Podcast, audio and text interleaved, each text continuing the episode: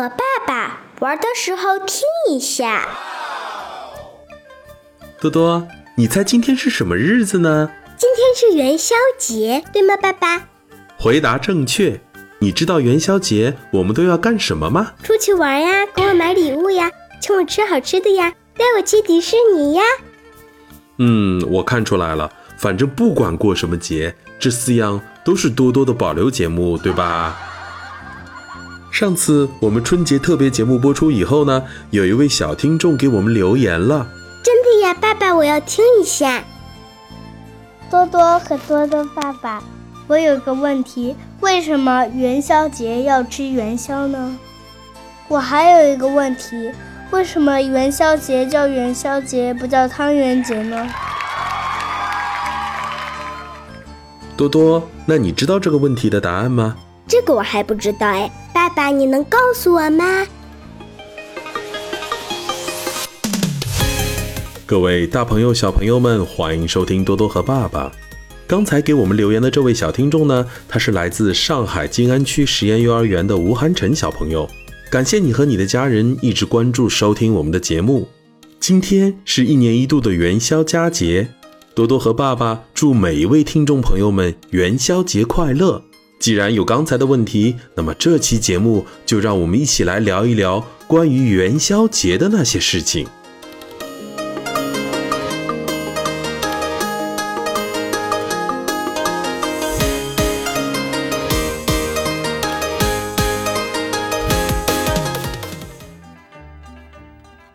多多，来问问你。元宵和汤圆这两种叫法，你都听说过吗？我听过呀，但是我也分不出来。我感觉都是一个东西。这个没关系的。还记得在哪里听的元宵多一点，哪里听见的汤圆多一点吗？我记着在西安有一家炸元宵店，很好吃的。对，就是在西安。那汤圆呢？好像上海人说的都是汤圆。没错了。这个就是汤圆和元宵最大的区别，一个来自北方，而一个来自南方。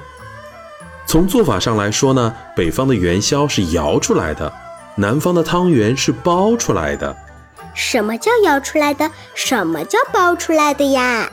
包出来的呢，就是把糯米粉拌上水，用手揪一小团湿面，在手里摊成圆的，用筷子挑一块馅呢，再放在糯米上。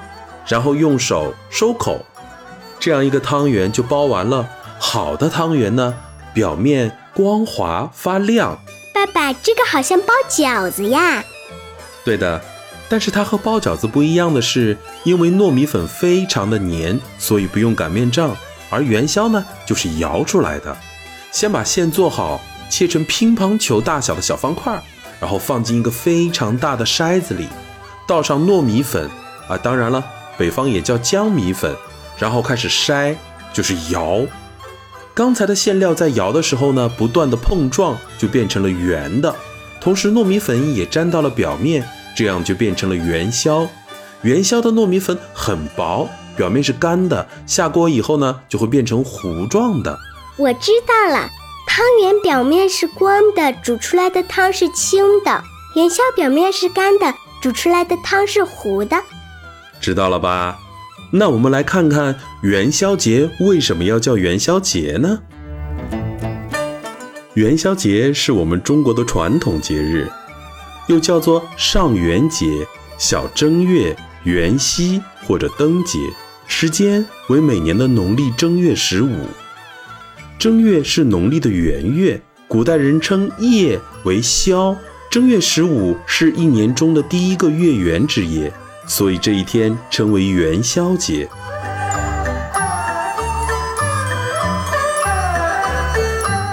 元宵节主要有赏花灯、吃汤圆、猜灯谜、放烟花等一系列传统的民俗活动。此外呢，不少地方的元宵节还增加了舞龙灯、舞狮子、踩高跷、划旱船、扭秧歌、打太平鼓等传统的民俗表演。听起来好热闹啊！元宵节为什么要赏花灯呢？我们幼儿园今年还让我们每个小朋友亲手做了一个红红的灯笼。元宵节点灯的习俗呢，早在两千多年前的汉朝就有了。东汉的时期呢，有一个皇帝非常喜欢佛教，听说正月十五这一天，寺庙里的和尚都在点灯拜佛，他就命令皇宫里也要点灯拜佛，这也就是最早的元宵灯。后来慢慢的演变成为民间盛大的节日，在南北朝的时候，元宵节点灯这个习俗就已经成气候了。但是真正把它发扬光大的是隋朝。隋朝的时候，正月十五已经是盛况空前。这一天晚上，所有的在长安城的老百姓都会走上大街去看灯看戏，街头的表演呢也是非常的有趣。唐朝的元宵节比隋朝还要热闹，因为唐朝的国力空前的强大，元宵赏灯呢也是十分的兴盛。无论是京城或者是乡镇，处处张灯挂彩，人们还制作巨大的灯轮、灯树、灯柱等，满城的火树银花，十分的繁华和热闹。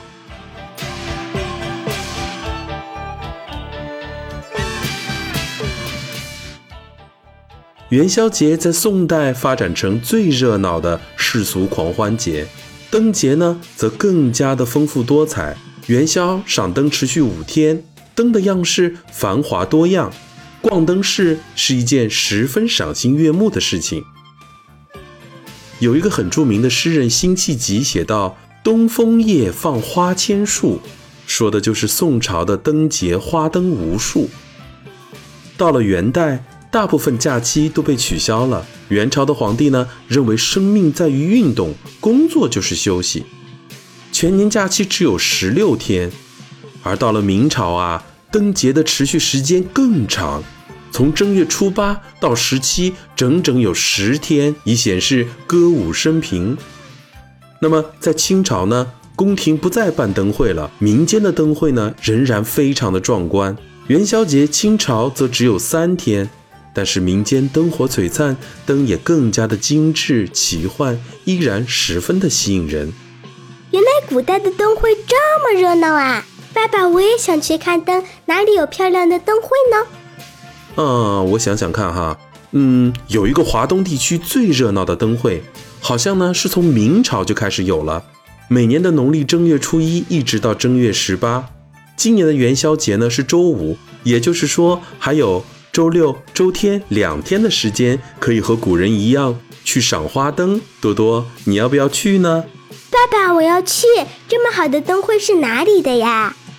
这就是在我们上海城隍庙的豫园灯会，真的是从明代一直延续到了今天。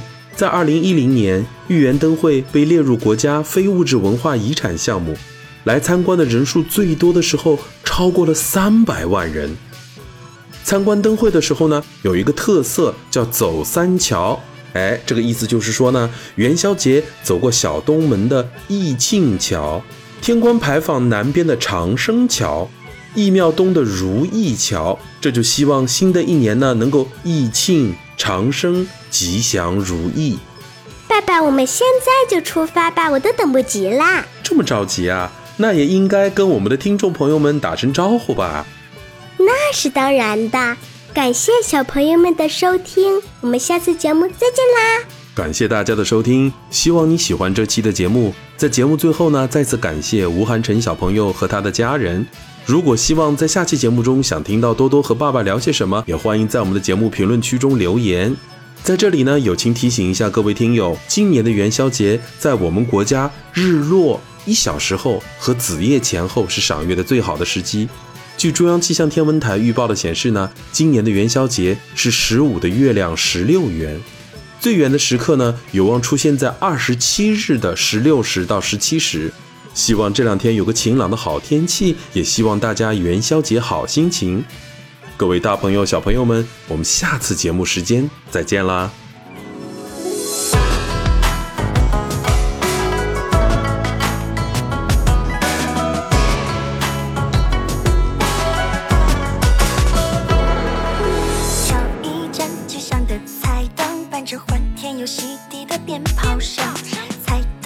小孩一脸懵，大人却笑得肚子疼。北方的元宵脆嘣嘣，一口下去总是会心砰砰。南方的。